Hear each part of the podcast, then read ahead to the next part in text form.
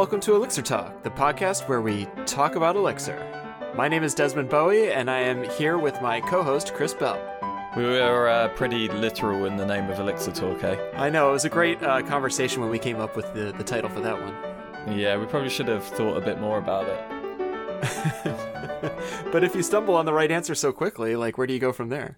That's true. Very good SEO. Yeah. SEO magic right there. I know, That's- right? Yeah. Short to That's the it. point. We should have been uh, marketing people instead of programmers. Uh, how's your day going, Desmond? It's been all right. Working Yeah? away, Working away? lifting weights, Damn. voting. Oh, there you go. Did you vote? I can't do that yet. Oh, really? Yeah, it's it's all about the not being a US citizen and all that, you know. You don't have a criminal record or anything, do you? No, and I definitely wouldn't divulge that on a podcast either if I did. It's public record. Everyone knows about that stuff. uh, that's true, I guess. You could look that up. So, uh, yeah, you can look it up. I don't. So, just in case anyone wanted to. So, speaking of looking things up, um, I thought something that we could do a little differently this episode was uh, talk about or just mention briefly some things that are happening around the community. Sure. I mean, I have seen a lot of buzz about Dave Thomas's talk, which we kind of mentioned on uh, the, the the episode last time. hmm Yeah, big news. Uh, Dave Thomas delivered one of the keynotes at EMPEX a couple weeks ago with some new ideas about how to write our Elixir applications.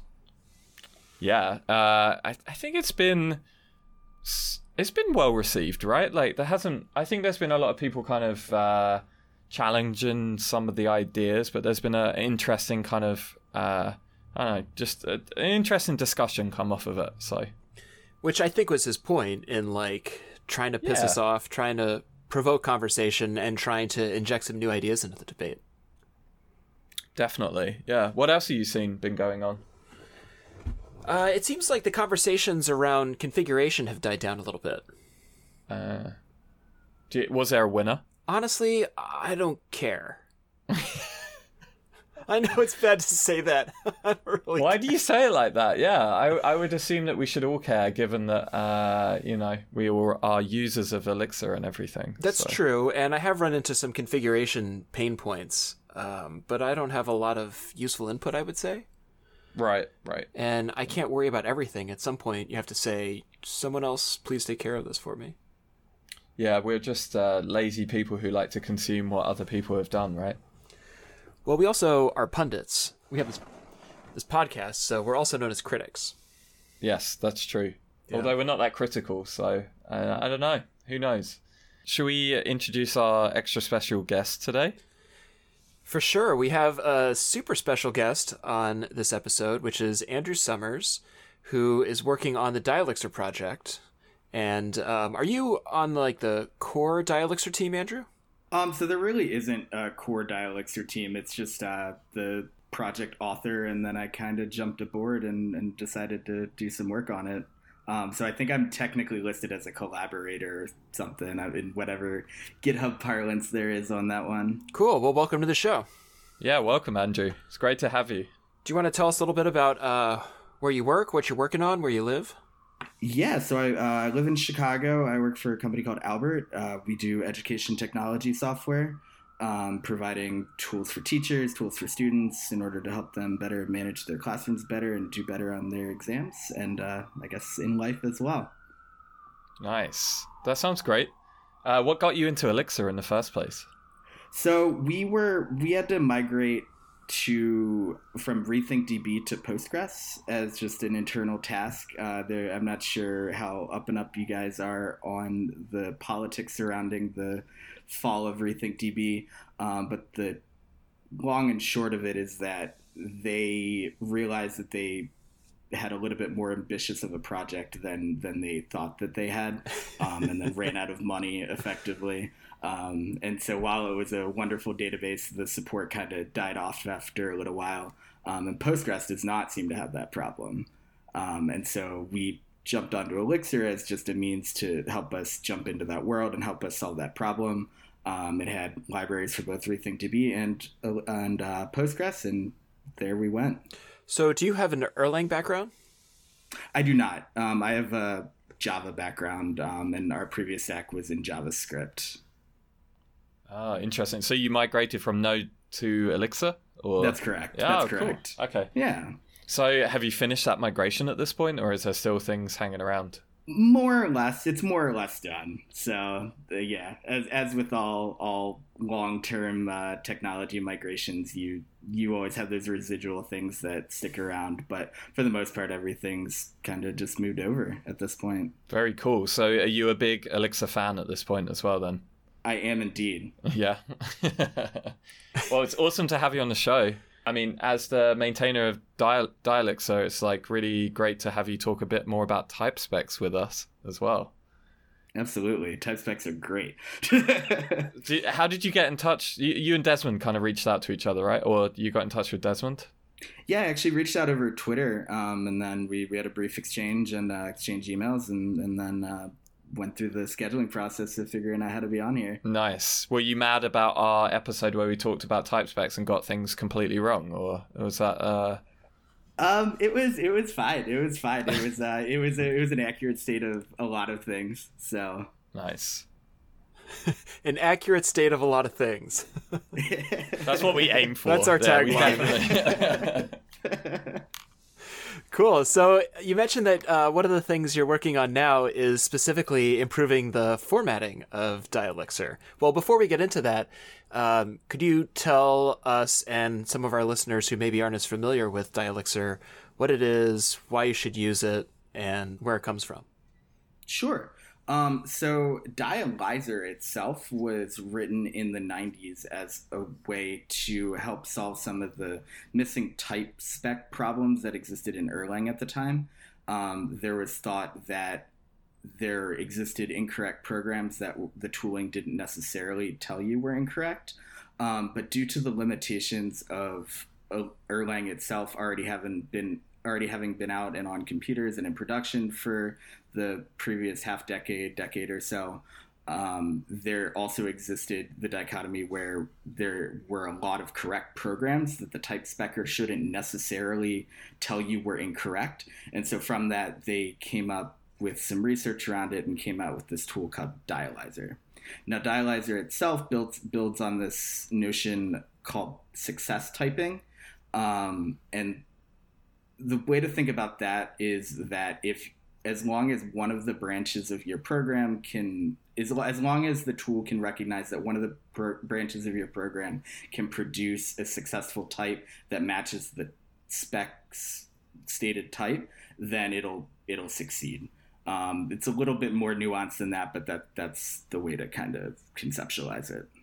And then so from there dialyxir is just a wrapper around dialyzer um, that at its heart just calls dialyzer run, and then now at this point takes the output and then morphs it a little bit for consumption by uh, Elixir programmers. So then, to be clear for our listeners at home, if you're writing an Elixir application, you want to run dialyxir. That's correct. Now there are other tools that are in the Elixir ecosystem. I think Comcast has a wrapper, um, and there there's another another couple that are they're just different as far as their the mixed task interface that they give out, but they all effectively are just wrappers around Dialyzer itself. So why would I want to use this?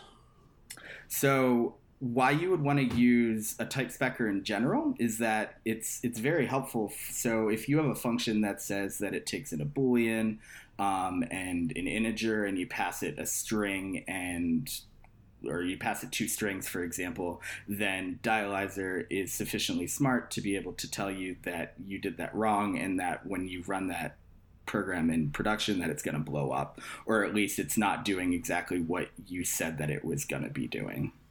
Cool. So what have you been doing with it? Uh, sorry, I was going to interject and say, are you a big type fan then? I am. I, I like types um, coming from coming from a Java background uh, as as as incomplete as that type system might be, and while there might exist better ones, having the immediate feedback of saying, "Hey, you said that you were going to pass in a string here, and you're you're not actually passing in a string," um, having that kind of feedback is is just really nice, um, and I, I consider it one of the many layers of a bunch of coarsely cast nets to try and find the errors in my code in addition to unit tests and QA tests and, and all the all the things that go into the software lifecycle around that. How would you feel when people have that argument about, uh, well, I have types, so I don't need tests? So, in Dialyzer in particular, Dialyzer being a success type, it will definitely tell you that things are correct that are not actually correct. Um, so, in in more evolved type systems, uh, for example, in some of the ones that they use in standard ML or Haskell, um, or some of those sorts of more uh, some of those languages with with stronger type systems, you might be able to get away with that. Uh, but in Elixir and Erlang in particular, you definitely cannot. You do not get any such guarantees from the type system. So, Desmond, how do you feel about that as someone who's recently embarked on that journey? The journey of type specs? Yeah, didn't you have? weren't you introducing them as a, a kind of a stopgap until you had enough kind of test coverage on a few things? Yes, and I think that you still give me some benefit. They caught a lot of errors, and even if it's not a blanket 100%, you know, wrap me up and I'll sleep well at night guarantee. I'll still take it. It's better than nothing. And I think that leads into the next question, which is how big of a bummer is it that it is success typing as opposed to um, guaranteed no failure typing?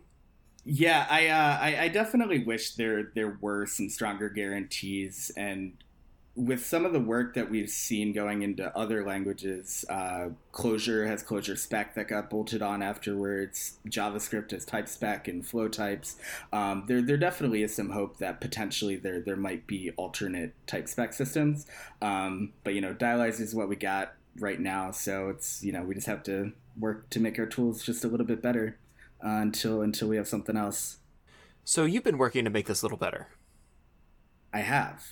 So one of the big complaints well, so there's several complaints that people have when they're when they're trying to introduce dialyzer into their um, uh-huh. into their into their code base one of which is the the persistent lookup table so i'm going to just briefly cover this just so i can get it out of the way. The persistent lookup table is effectively dialyzer going in and running dialyzer on all of your dependencies and then just caching the results of that analysis. And it stores it in this this file called the plt or the persistent lookup table.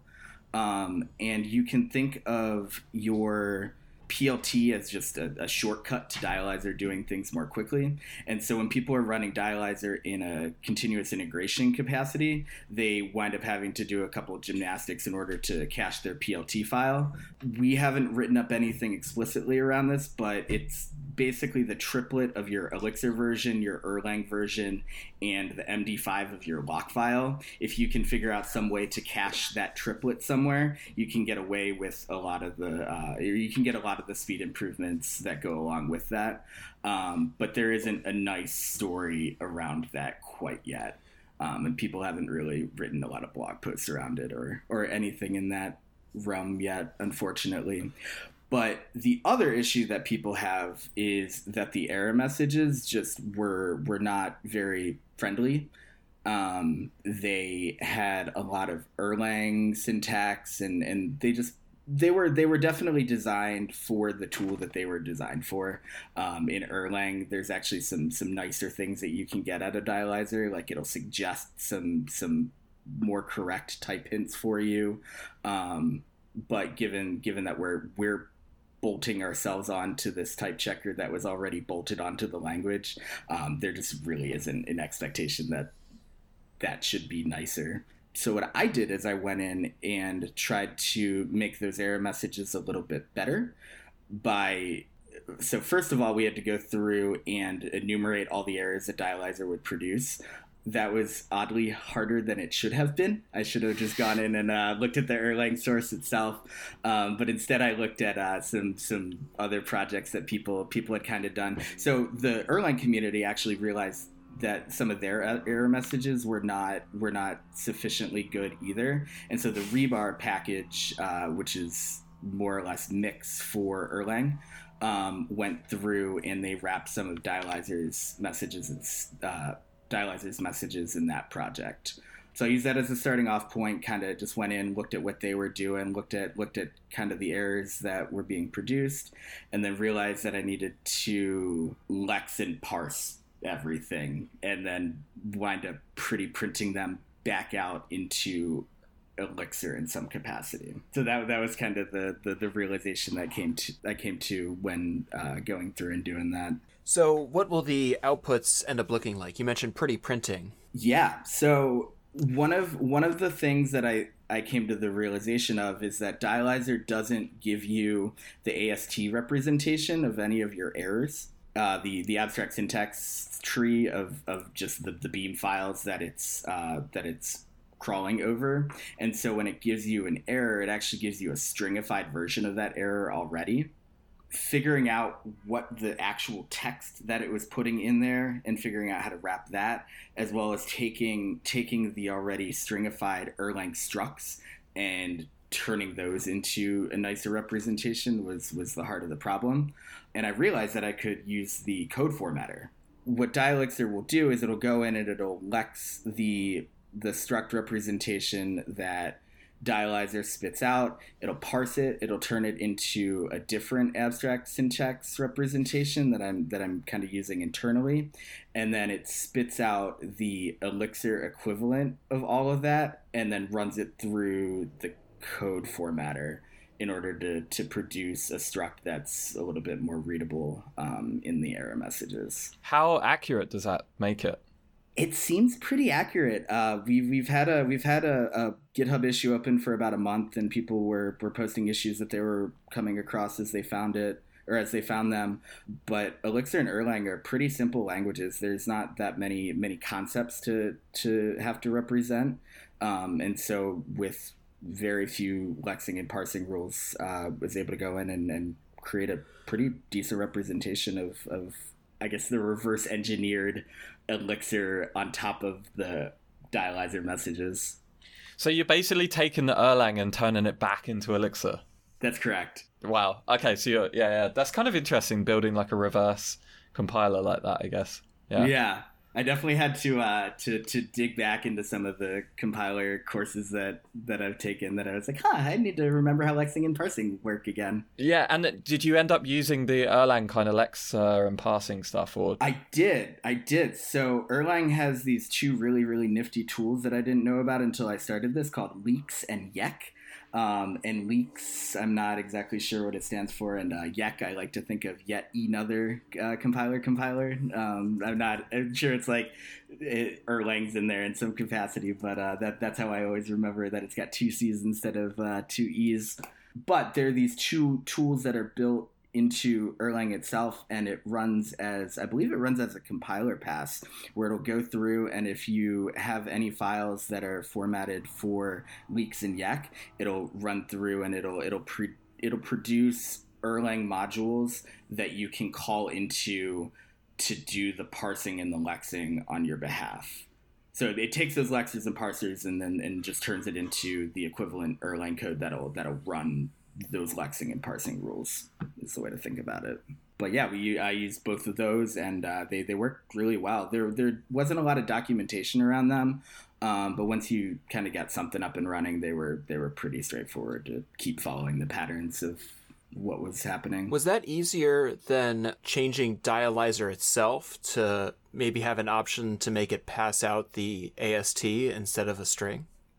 That would be wonderful. Um, I know that there's work going into Dialyzer for Google Summer of Code right now, so I'm not sure. I'm actually not sure the the scope of that work, uh, but I do know that they're trying to make that interface a little bit better. So hopefully, one of the things that comes out of this is that I am able to delete a large portion of the code um, and just leave the the error message part hanging around. So, I mean, so as a user of this, like, we should be pretty thankful to you that you've gone to all of this trouble to make sure that our, uh, you know, our dialyzer errors actually look that nice. So, thank you, Andrew, for doing all that work. That's awesome to see. And uh, I actually haven't run dialyzer in a really long time in our code base, but now that I know about all this pretty printing, I'm definitely going to do that. So, it's really awesome. Yeah, I definitely encourage it. I know that they're going to be coming out with the, depending on when this airs, uh, their Dialyxir is coming out with the new release. So if that's out, then great, please use that. But if not, Master's really stable and, and should just be able to be consumed. What's the uh, what's the new version going to be? I think they're aiming for a 1.0 actually. I, I, think I think he's trying to put a 1.0 on the project, um, so it'll it'll be a pretty substantial bump. I, I think it's at 0.5 right now, so something something close to the 1.0 range will will indicate that you got the right one. Cool. Well, if uh, our listeners want to head over to Hex and see what the latest version is, look for 1.0 or a recent release. I have another question about um, the PLT because I run Dialyzer Dialyxir pretty regularly at work, and it's pretty slow. And it's not a large code base. So is that, and I want to clarify something you said earlier the persistent lookup table, tree table, persistent lookup table, is that um, a cache of just my dependencies or my entire application? It's just your dependencies. Um, I actually didn't know that for, for a long time. Uh, and then one of the helpful helpful people in the Elixir chat explained that the only time that that comes into effect is when your your dependencies change. So should I usually be running mix dialyxir dash dash no PLT? We so in our build process we pull in the previous PLT when we when we push out a build we we push we tag the PLT part of our of our Docker image with the latest tag as well as with the SHA. We, we run a checksum on the, or we run a hash on the lock file to just produce a, a, string that we can use. And then the triplet of that string, the Elixir version and the Erlang version, basically determine whether or not you need to rebuild your PLT. And so if you if your dependencies don't change, then you can just pull that PLT down and just run with it. But if it does change, then you kind of want to get the most recent one and then use that as your starting off point because it won't need to rebuild all of your dependencies, just the ones that that have changed. So if I'm running this locally as opposed to in CI and I'm just on my mm-hmm. command line, I don't want to just run mix dialyxir. I usually want to add this no PLT option. I actually just run mixed dialyxir. Uh, that that's or mixed. I guess it's dialyzer. I think is the one that they use, but I, I just run it without any arguments. Okay, personally, and just deal with it being kind of slow. Yeah, because it doesn't need to rebuild it if it has it there already. Yeah, I'm, I'm actually curious where where you're seeing some the performance degradation. I think if you have an umbrella app, then it'll treat portions like because it'll because one of your apps is technically one of your dependencies, I think it gets a little a little confused there. But I'm not sure on the specifics of that behavior. Uh, but I have seen some some weird stuff when you compile when you have to recompile one of the inner apps of an umbrella. Okay, yeah, we have an umbrella app at work, so perhaps that's it. Is there anything I can do to investigate the cause of that slowness? I'm not sure to be honest with you. Okay. Sorry. That's fine. Sorry, I could uh, be more help there. No, I know you're not, uh, you know, the person who knows everything about everything. But I thought I'd ask since I have you here now. Free question time. That's it. yeah. Uh huh. That's cool. So, Andrew, what are your thoughts about typing going forward in Elixir? Like, what would you want to see in the language if you could? So one pattern that we've we've started using a lot of is using a behavior as as a data module interface. And so what I mean by that is that we we will we will have a behavior that that says that you implement a, a bunch of functions and those functions will all just return data about your your type of your type of thing. Um, and so as an example, if I have a, a user, a user might have an attributes function that returns its uh, a list of first name, last name, you know, attributes about itself, and it, it, might have relationship. It might have a data structure that contains relationships about the user and their posts, for example, and, and that would get codified in a in a data structure. What you can then do is you can take those data structures and using using macros, you can just inflate a lot of behavior by just asking those modules like information about themselves. Um, Ecto uses this pattern as an example. There's an underscore underscore schema uh, function in there that you can kind of just ask questions about uh, about the schema. And so one of the things that might be nice is being able to pop in, being able to say that my module necessarily implements this behavior and when i'm passing a module around in the code being able to, to say that this thing is a something. So, like in, in Java, for example, you can say if something defines an interface, you can, you know, it, it, it's flyable or whatever, then passing that around, you know that I can call fly on you. I kind of want to get a, a similar kind of. Oh, so like guaranteeing the functions that are available to that interface. Exactly, Yeah. Okay, exactly. yeah, exactly. Kind of Um, so that would be really nice. I'm uh, I'm not sure if that would necessarily get traction, um, but a a, lar- a a big issue is is kind of just figuring out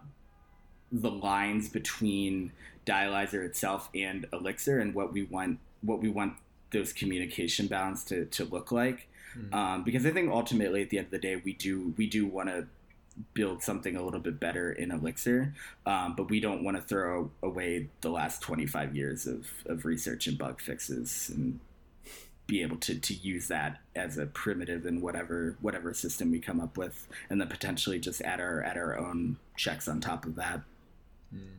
That makes sense. The the interface idea is really interesting actually. I was thinking about how you could do it right now if you didn't do that, but I guess if it's a behavior you have to know about all of the sh- all of the modules that implement that behavior. So you'd have to I was thinking, oh, you could kind of do that in a pattern match on a function head, but you can't really because you have to know ahead of time about everything that implements that behavior. Yeah, yeah. I don't. I don't. I've been thinking about that one for a little bit, and I don't. I don't think there's a way to represent it. You can kind of get close by using like at impulse in your in your behavior, so you can kind of you get the guarantees on that side of it. But from from the call site perspective, it's uh, you, you don't you don't really get too much there. But do you do a lot of that right now? Are you passing around like uh, references to modules instead of just calling those modules? So you're doing a lot of like kind of dependency injection style. Yeah, stuff. we're we're doing a lot of that. We we have a uh, we have a very interesting API that kind of inflates itself. Uh, so we have like five or, we have like five or six methods. So like create, update, read, show all, and then we just feed in the modules there, and it knows how to build itself. So you wrote active record. Is that what you're? Kinda, but not really. It's it's more it's more building heavily on top of Ecto and all the the wonderful things that Ecto allows you to do, uh, as far as just creating queries on the fly for yourself.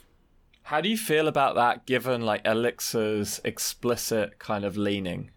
So it is still it is all still function calls. So at the end of the day, it's it's all just macros and it's all just function calls and and things of that nature. And and if you wanted to, you could go in and just call those functions yourself. So there's not really any any mat with the same parameters. So there's not really any magic that's happening there. In the same way that Dave Thomas is kind of suggesting that we don't have to necessarily call all the gen server functions in every single one of in every single time we write one of the gen servers that we can kind of have a nicer layer of abstraction that sits above that it's it's the same kind of thing Mm. No, I understand that, especially when the API is so similar. It's when they diverge, right? That's Absolutely. when it can be problematic. absolutely and we actually started with a with a fully we started with explicit function calls everywhere but then we just realized that everything was the same and that the more things that we could make the same the easier it was to document the easier it was to predict behavior the easier it was to just not have bugs show up because it's going through this slightly different pipeline over here Right. And do you feel like macros are an okay way to do that? Because, I mean, there's an interesting kind of perspective in the community where it's like, don't use macros, right? And you, you hear it a lot. I think that macros are, are useful. I think so. In in our case, we we provide a DSL. It, it actually looks very similar to Ecto. So I, I analogize it very well to or very far into that lane where Ecto is a DSL that eventually spits out a module that contains functions about your your schema and about things related to re- related to the data that you've you've been feeding it. It's we we use that kind of pattern, um, which lets us put really nice facades over some rather nasty plumbing underneath the hood. And I think macros are beautiful for that. And I think that's exactly what they were what they were designed for. Yeah, I kind of agree with you. Like that, like d- being able to define uh, functions like that in a in a module, and then just you know having them available and then just doing that dynamically is so powerful. So, but now I understand why you want that typing side of things. yeah, yeah. So you can just say, I'm passing around one of these kind of generic types, and I want to enforce that it has this function. Exactly, and we we have we have a couple like data structures that, that all have that property. Um, and even if you look inside of uh, itself, um, I, I kind of use that, that property there. So each warning module has its own set of functions and it, it all implements a behavior and everything. But I, I, get no guarantees at the call site that that of the format short function exists or the explain function exists or anything. You know what? How you could do this today is you could write your own def as a function call that wraps it and then inspect introspects the module and then figures out like if you can call that. Because you could do all of that at compile time. You could. You could. That'd be interesting. Or so this is where like having a custom guard would be really awesome as well right? Like if you could do a when implements behavior and then you could say that like that function has to exist on that module that's being passed in. Yeah, that would be great. That that yeah. would that would probably work very well. Yeah, I that I, I understand why you, there's only a limited set of guards, but it would be really nice to expand that group at some point. But I, I get it. I get that it's uh, yeah, kind of goes down into Erlang world. So it's unfortunate that we are I, I don't know. We're we're kind of like blessed by this runtime, and then also like we're we're slightly in the box of it as well, right? Yeah, we definitely took took along the baggage that that came along with Erlang, and most of the stuff in there is is wonderful, and I I, I love all the tools that I work with. But uh, there there were definitely some some older patterns in there that software has kind of figured out that might not necessarily be the best way we want to represent stuff all the way around. I mean, to their credit, it seems like the Erlang community has generally reacted positively to the emergence of Elixir and some new pressure and fresh eyes on some of the stuff being like, hey, everyone, maybe we should have another look at this. And I've been too involved in a lot of these discussions or projects, but the response, as I said, tends to be generally favorable. And it seems like the Erlang community is kind of getting up to speed uh, in some ways. And I think the more we in the Elixir community press on this, and the more they sense that oh, there's there's an opportunity to bring new life into these tools, like we have fresh energy, fresh ideas, fresh minds. Maybe it is time to have another look at some of these tools and some of these patterns. Yeah, you, I think you see that a lot with with languages that kind of come onto already existing ecosystems. Uh, so Scala and Clojure coming onto the JVM is is I guess the the one that's sticking out in my mind. Um, and when they came on there, being the functional languages that they are, they realized that they needed more uh, escape analysis. Uh, I'm not sure if that's a, a term that people don't know. Um, so one of one of the things that you can do is you can recognize that terms inside of your function are not going to be messed with later when you have more guarantees about about the purity of, of whatever functions that you're calling and that they're not going to change the state from under you and so when when because Clojure and Scala are built with that in mind. They were able at the at the call site they were able to just make different guarantees than the JVM allowed you to provide, and so they're they're working on adding things into the JVM bytecode that allows them to just do much more powerful compiler magic. And so I, I think looking at at that at, at how that has evolved and, and the symbiosis between between the languages and their and their host VM and kind of mimicking some of the success stories will just go a long way in Erlang and Elixir to make it wonderful.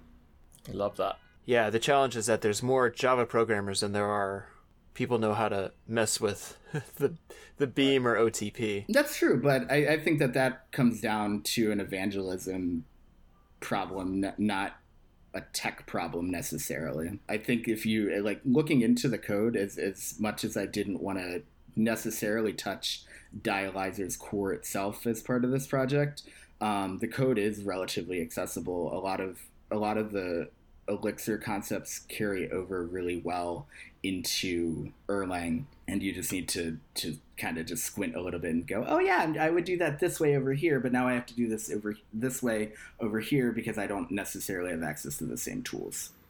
I I mean, I hope you're right. Like one thing we talked about on the show a lot is the need for um, more, I would call it foundational work uh, in the Elixir community on basic libraries that we all need to get our jobs done. And one of the persistent themes is that there's just seems to be not a lot of people who know how to do this sort of thing. And it is a young community. I mean, I think we need to be generous or compassionate with ourselves. It seems like not a lot of folks feel confident to start hacking on that sort of thing. And I think that's just, as you said, an evangelism question and I think a time question. As people gain more experience with this, you feel more comfortable. Like, that just takes time. So I'm optimistic that the next like two or three years are going to be very interesting once we hit uh, critical mass. I agree with that. Cool. Cool. Well, Andrew, it's been so awesome having you here today, and especially getting to hear about some of the great work that you've been doing. And uh, I guess on behalf of the community, we want to say thank you and uh, hopefully we can all contribute back and make Dialyxir even better as well. So thanks for your work. If there's any issues that, that people have with the project or any any suggestions, uh, please make issues. Please make pull requests. Please just make make those issues known because it's, it's ultimately the community's project. It's not it's not my project or anybody else's. It's it's it's our tooling. So we just need to collectively just all work to make it better. Here, here to that. Yeah, definitely. So uh, thank you so much for being here today. And uh, yeah, we'll hopefully see you at a conference soon. I don't know if you attend many, but I don't know. Are, you planning to go into any this summer or? I'm gonna try. I'm gonna try and make it out for ElixirConf, but I'm I'm not sure if that's gonna wind up happening. We'll see. I'll let you know if I do though. So there's word on the street that we might at EMPEX we might be doing another uh, sponsor of a bar. I don't know if that's true, Desmond. Is that true? So that's true. we'll drop this now. Um, this year, after one of the nights of ElixirConf, we're not sure yet, but we're going to host uh, an after party at a pinball bar in Seattle called Shorty's, uh, which is a really fun place. They serve hot dogs, get a nice private room, and a ton of pinball machines. And regular listeners will know that I'm a big fan of pinball. And we did this last year. It was a ton of fun. We rented a bus to take some folks from the conference into Seattle. We hope to do that again stay tuned, watch the EMPEX Twitter feed, and I mean, we'll probably do a lot of this stuff last minute. So just show up to the conference and chat with us, and we'll have to see you there. It'd be nice to do it not last minute, right? That's our whole mo, I think, right at this point. But yeah, I guess. I mean, yeah, but it would be awesome to have everyone down into a bar and we can all kind of hang out and you can meet all your Elixir friends. So I definitely. Uh, really appreciate going to all these conferences and seeing all these people and seeing the the faces, uh, the usual suspects and things. So yeah. Yeah, and hanging out on the bar track or the pinball oh, yes. track. Yeah, I think that's it. I think it should yes. be the pinball track. The pinball track. I like it. Definitely. Cool. Well, thanks again to Andrew for joining us. Uh, we will see you around the internet, and um, if any of our listeners have questions for him or us, please feel free to reach out. And until next time, keep elixiring. Keep keep dialecting. Oh, keep dialecting. Nice.